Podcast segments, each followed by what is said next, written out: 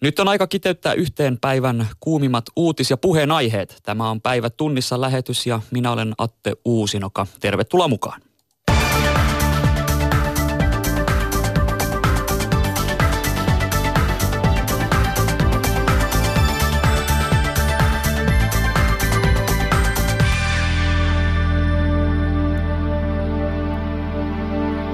Sote-mietintöjen valmistuminen eduskunnan sosiaali- ja terveysvaliokunnassa lykkääntyy. Valiokunnan puheenjohtaja Krista Kiuru kertoo, ettei tavoiteltu sote-mietintöjen valmistus, valmistumisaikataulu päde.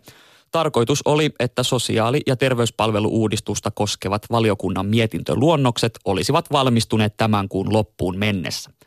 Kiuru ei ottanut kantaa viivästymisen kestoon. Yleen saamien tietojen mukaan kyse on todennäköisemmin viikoista kuin päivistä. Vielä ei ole varmuutta, heijastuuko sosiaali- ja terveysvaliokunnan työn viivästyminen lopulta myös maakuntavaalien ajankohtaan. Krista Kiuru. Ei ole mahdollista, että valmistuvat tällä viikolla. Koska mietinnö valmistuu? No me ollaan tänään valiokunnassa käyty tämä aikataulukeskustelu ja valiokunta on siitä yksimielinen, että tällä tämän viikon aikataululla – ei millään tulla maaliin.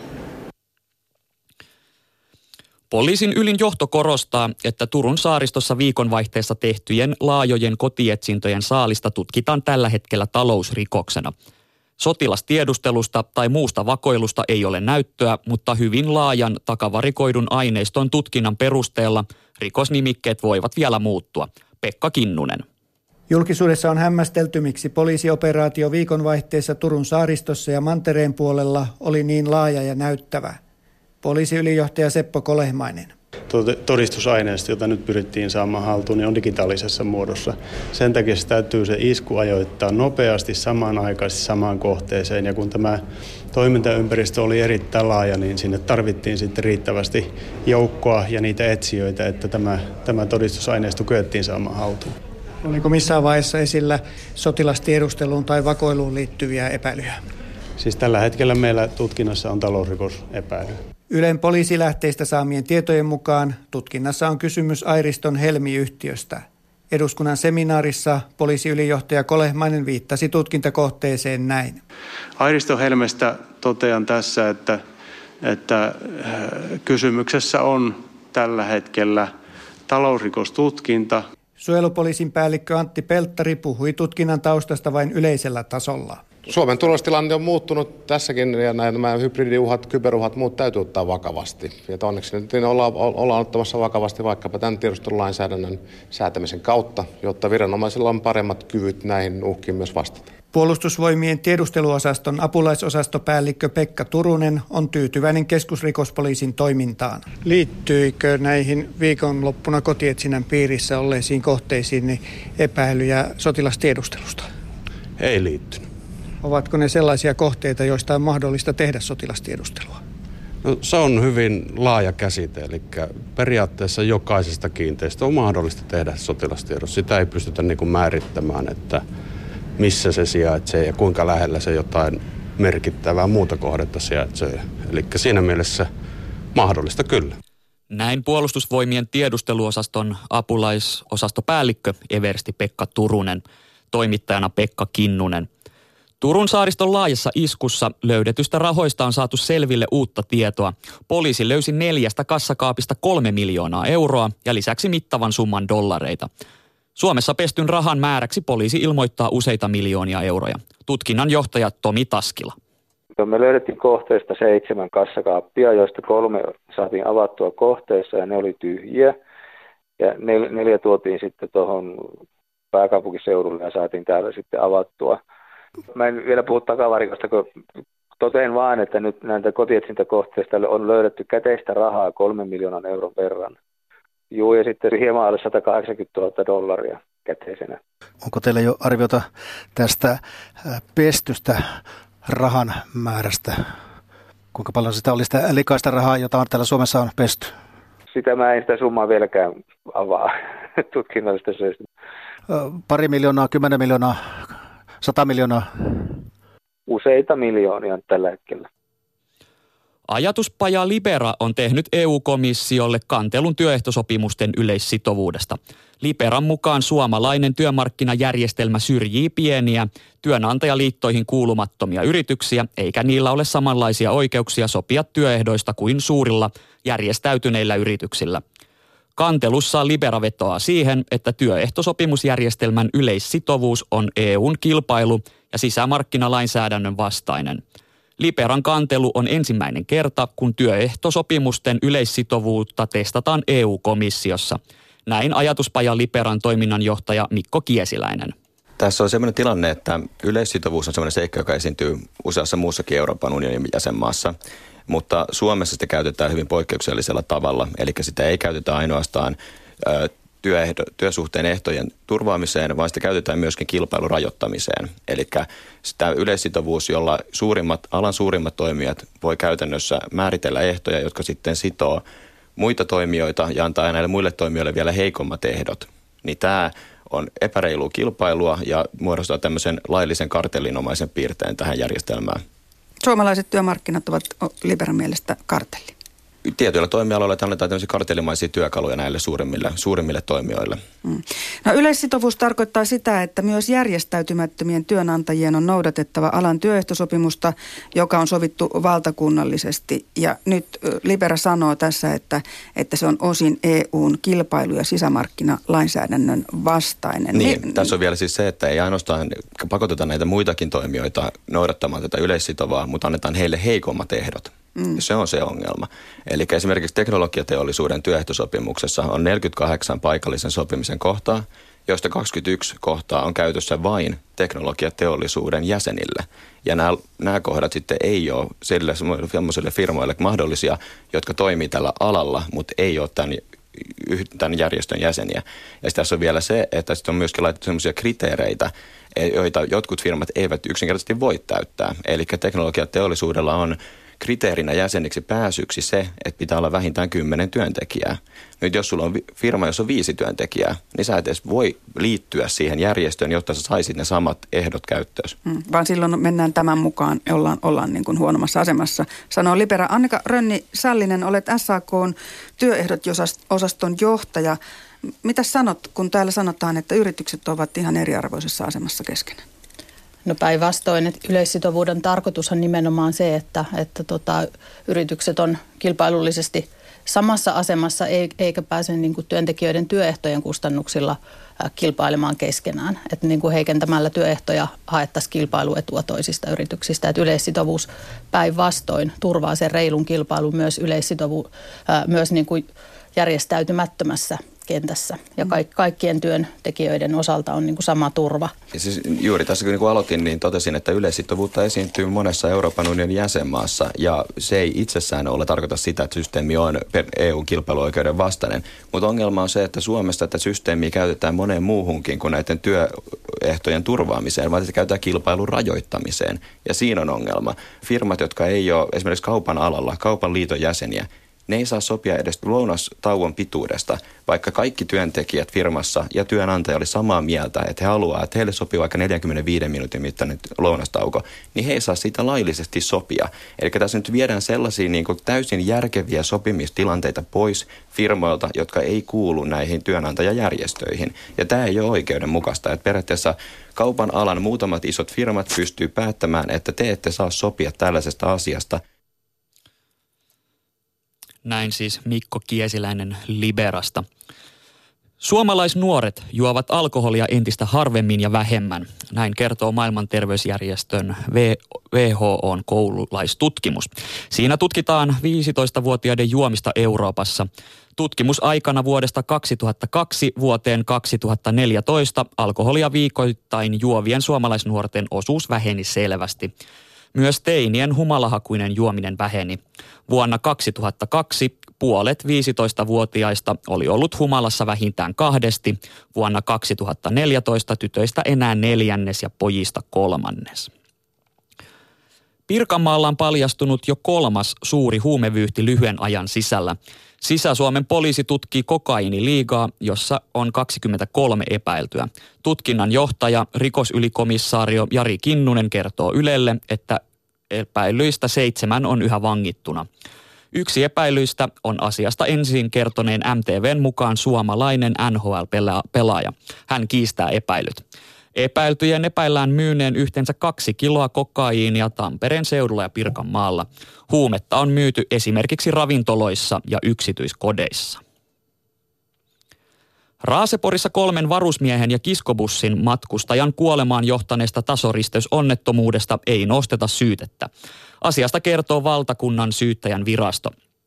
Juna ja armeijan maastokuorma-autot törmäsivät tasoristeyksessä viime lokakuun lopulla. Kuorma-auton kuljettajana toimineen varusmiehen epäiltiin syyllistyneen kolmeen kuoleman tuottamukseen. Myös yksi kiskobussin matkustaja kuoli. Kun kiskobussin ja armeijan maastokuorma-auto törmäsivät Skogbyyn tasoristeyksessä viime lokakuun lopulla. Syyttäjän mukaan sää oli tapahtuma-aikaan erittäin hankala ja kuorma-auton rakenne rajoitti näkyvyyttä ohjaamosta. Kuljettajalle ei syyttäjän mukaan ollut missään vaiheessa konkreettista mahdollisuutta nähdä kiskobussia.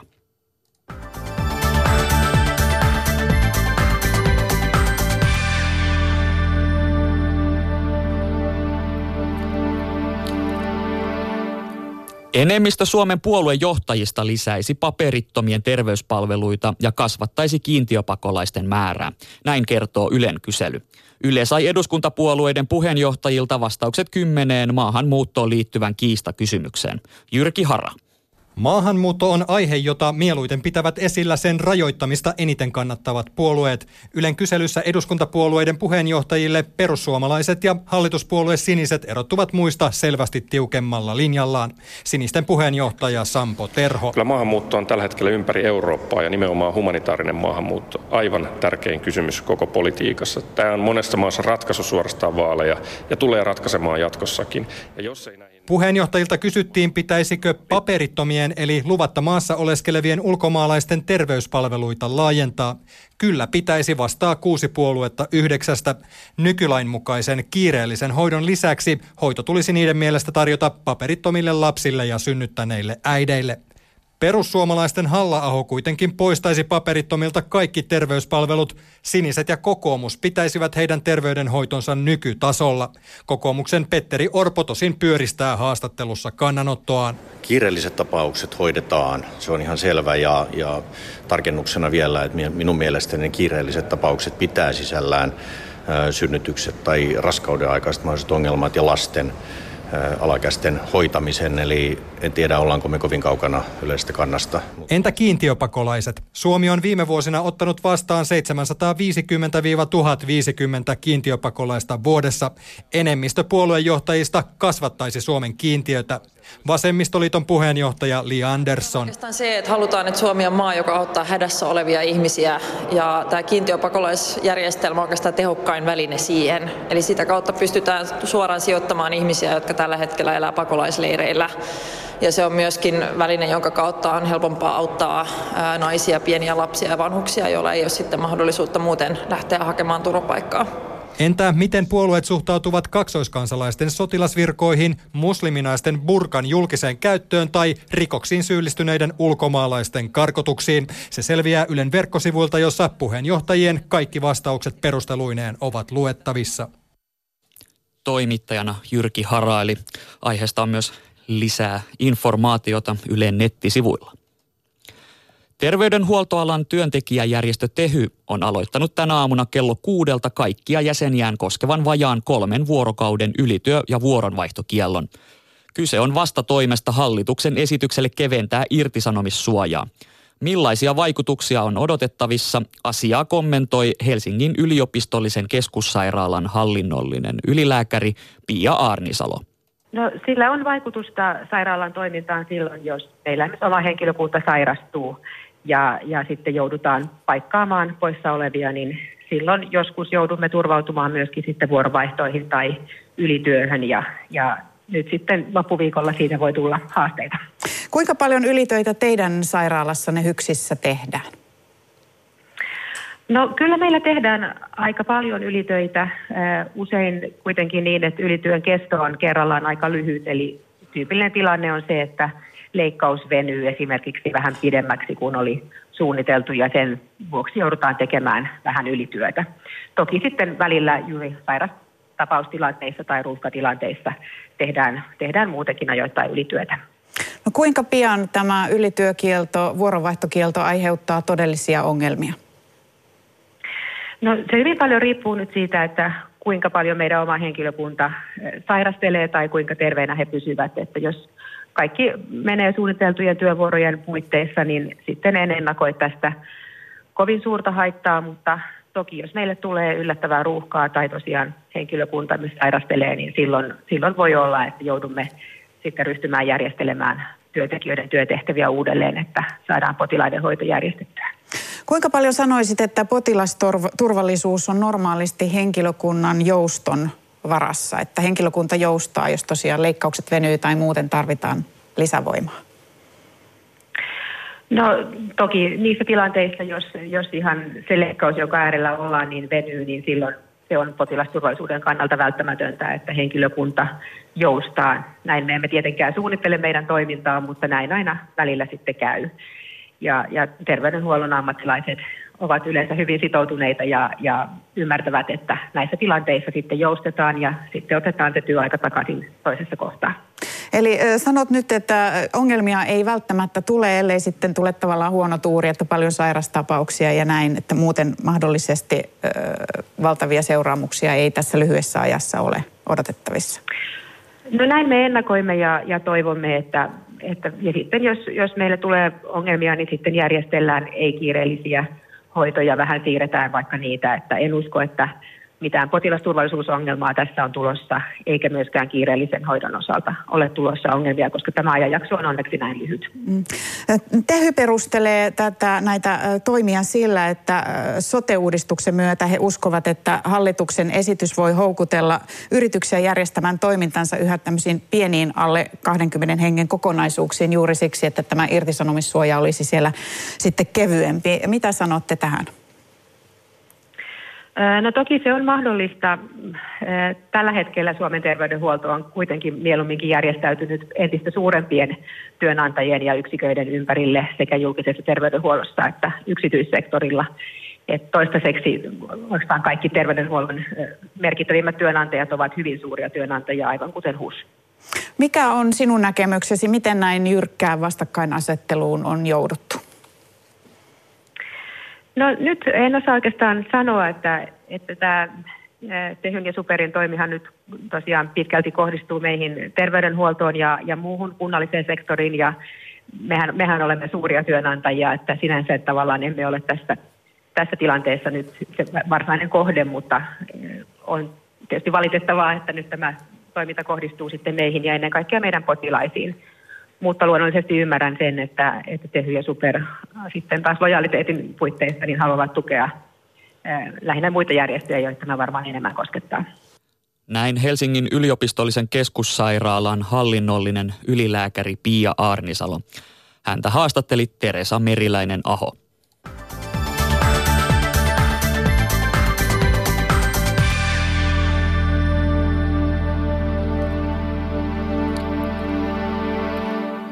Viranomaisten nettikysely kellojen siirtelyn lopettamisesta on avattu.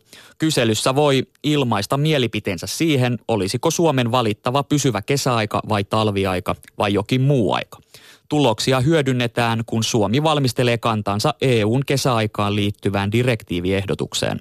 Ota kantaa.fi-foorumilla olevaan kyselyyn voi osallistua runsaan kahden viikon ajan eli 12. lokakuuta saakka. Tällä hetkellä kyselyyn on tullut runsaat kolme, anteeksi, 29 000 vastausta. Ranskalainen tuomioistuin on määrännyt sakot miehelle, joka solvasi naista linja-autossa. Kyseessä on ensimmäinen kerta, kun maassa määrätään sakot häirinnästä uudella lailla, joka kieltää seksuaalisen häirinnän julkisissa tiloissa. Humalainen 30-vuotias mies läimäytti viime viikolla 21-vuotiasta naista takapuolelle, haukkui häntä ja kommentoi naisen rintoja. Miehelle määrättiin kommenteista 300 euroa sakkoja. Lisäksi hänet tuomittiin kolmeksi kuukaudeksi vankeuteen väkivallasta. Uusi laki mahdollistaa sakottamisen saman tien muun muassa ulkonäön tai pukeutumisen kommentoinnista, häiritsevästä huutelusta sekä salakuvaamisesta hameen helmojen alta.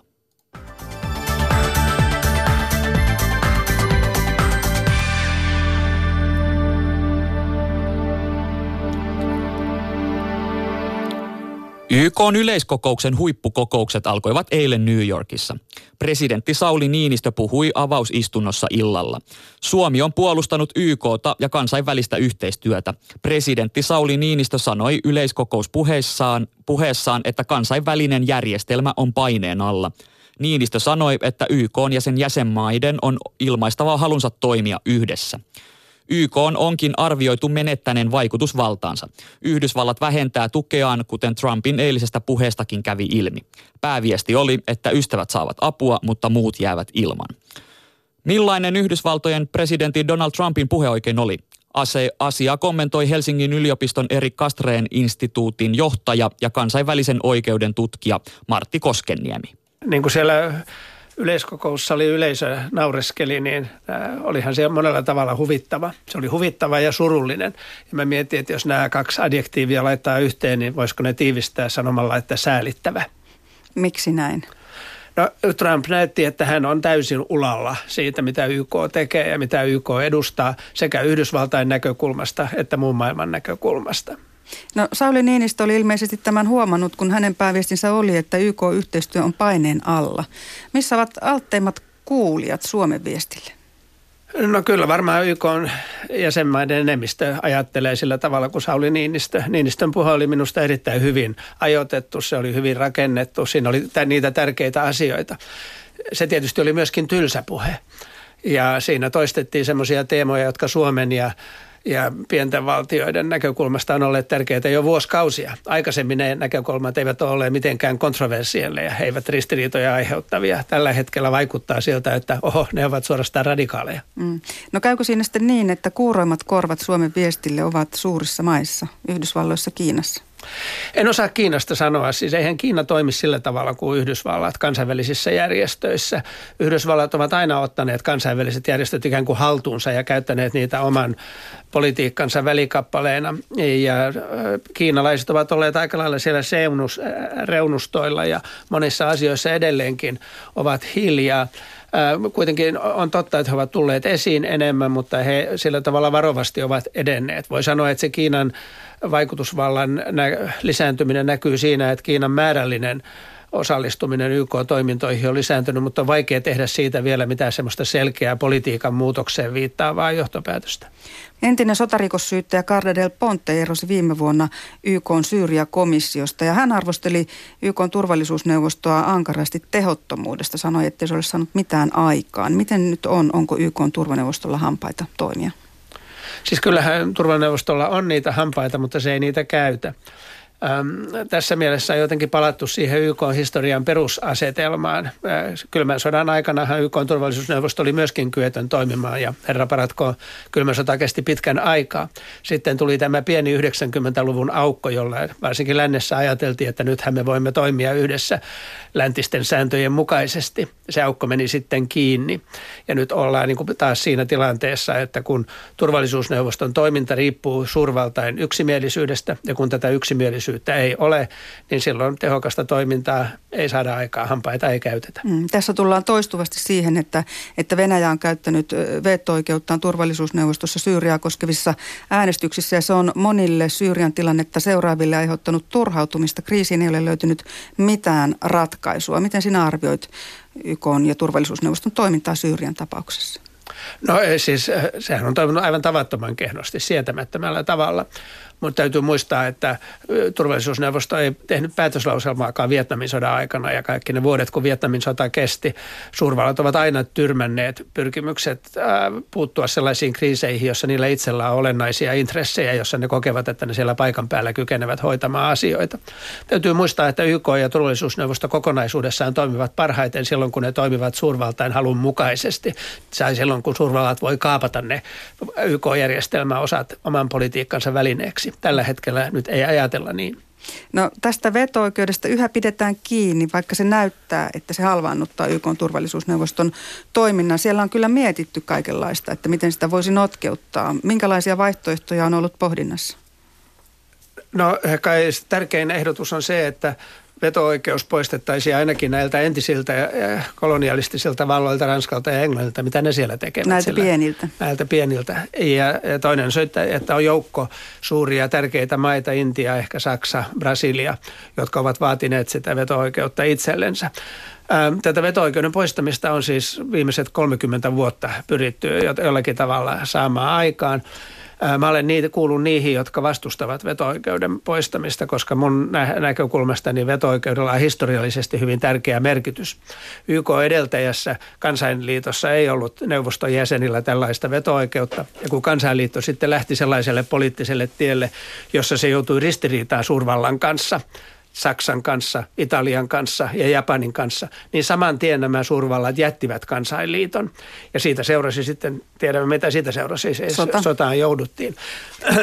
Tämä YK kykenee toimimaan näissä kysymyksissä silloin, kun suurvallat voivat olla varmoja siitä, että YK ei asetu niiden kanssa ristiriitaan. Ja ne voivat olla varmoja tästä vain, jos niillä on veto-oikeus.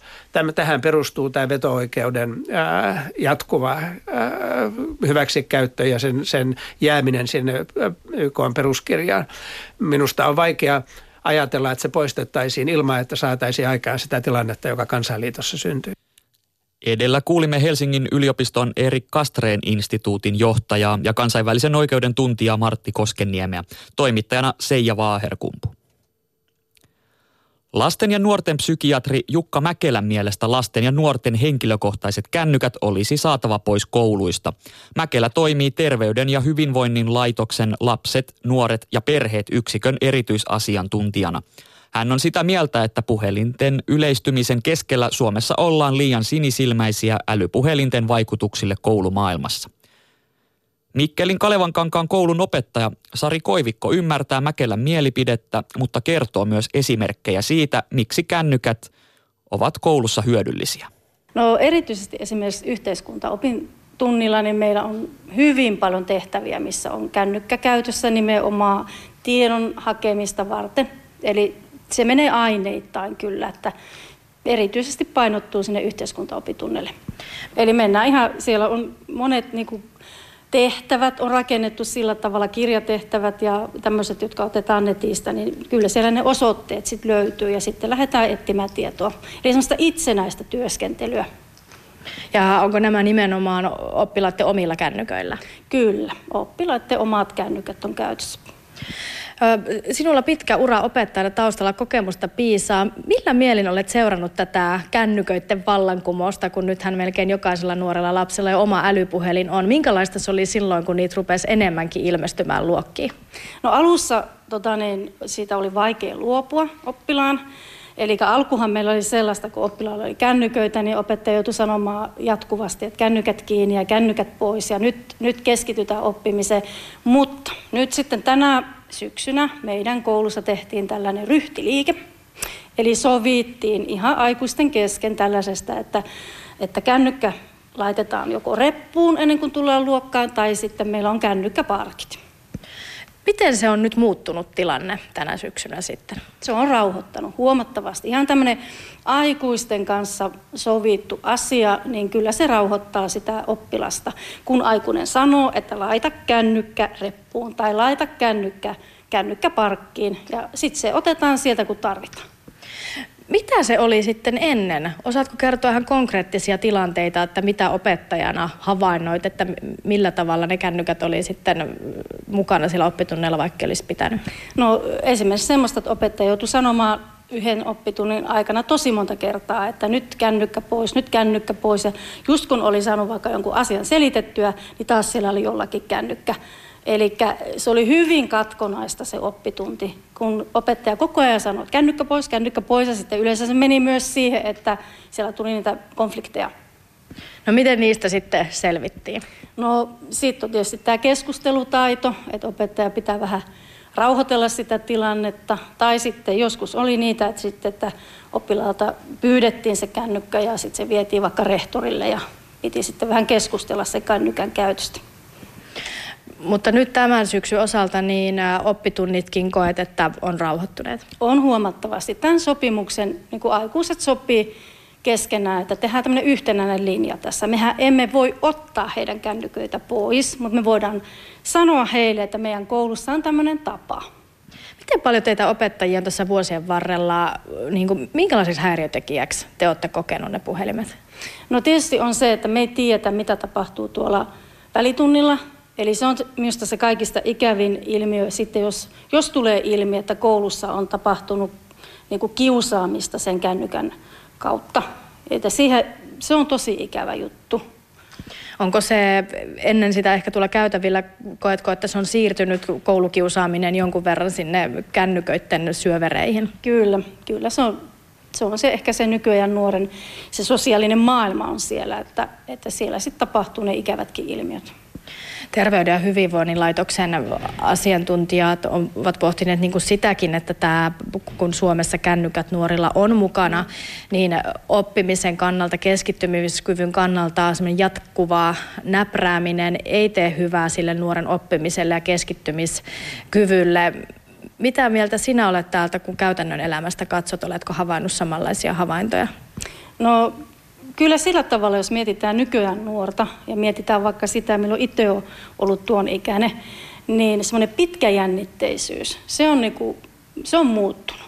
Eli kun on reaaliaineen opettaja, niin muistaa sitten, että miten tehtiin pitkäjännitteisesti, kirjoitettiin tai keskityttiin johonkin asiaan. Mutta nykyään nuori on huomattavasti, niin kuin hän tekee lyhkäisiä tämmöisiä työrupeamia. Nyt jos katsotaan muualle Eurooppaan, uusimpana tiedetään Ranskassa on mm-hmm. tiukennettu lainsäädäntöä nyt syyskuun alusta. Siellä on tämmöinen täyskielto, mikä tarkoittaa sitä, että oppilaat saavat toki tuoda puhelimen kouluun, mutta ne on pois päältä, niitä ei näprätä ja sitten suositeltavaa jättää jopa kotiin. Oppitunnilla toki käytetään, jos niin kuin oppimisen kannalta sitä tarvitaan. Miltä tällainen kuulostaa? Se olisi hyvin helppo, jos sovittaisiin tämmöinen sääntö sitten Suomessakin. Ja varmaan tässä voisi olla sitten se positiivinen vaikutus, just tämä kiusaaminen ja tämmöinen, että liikuttaisiin enemmän. Näin sanoi opettaja Sari Koivikko Mikkelin Kalevankankaan koululta. Häntä haastatteli Elina Partio.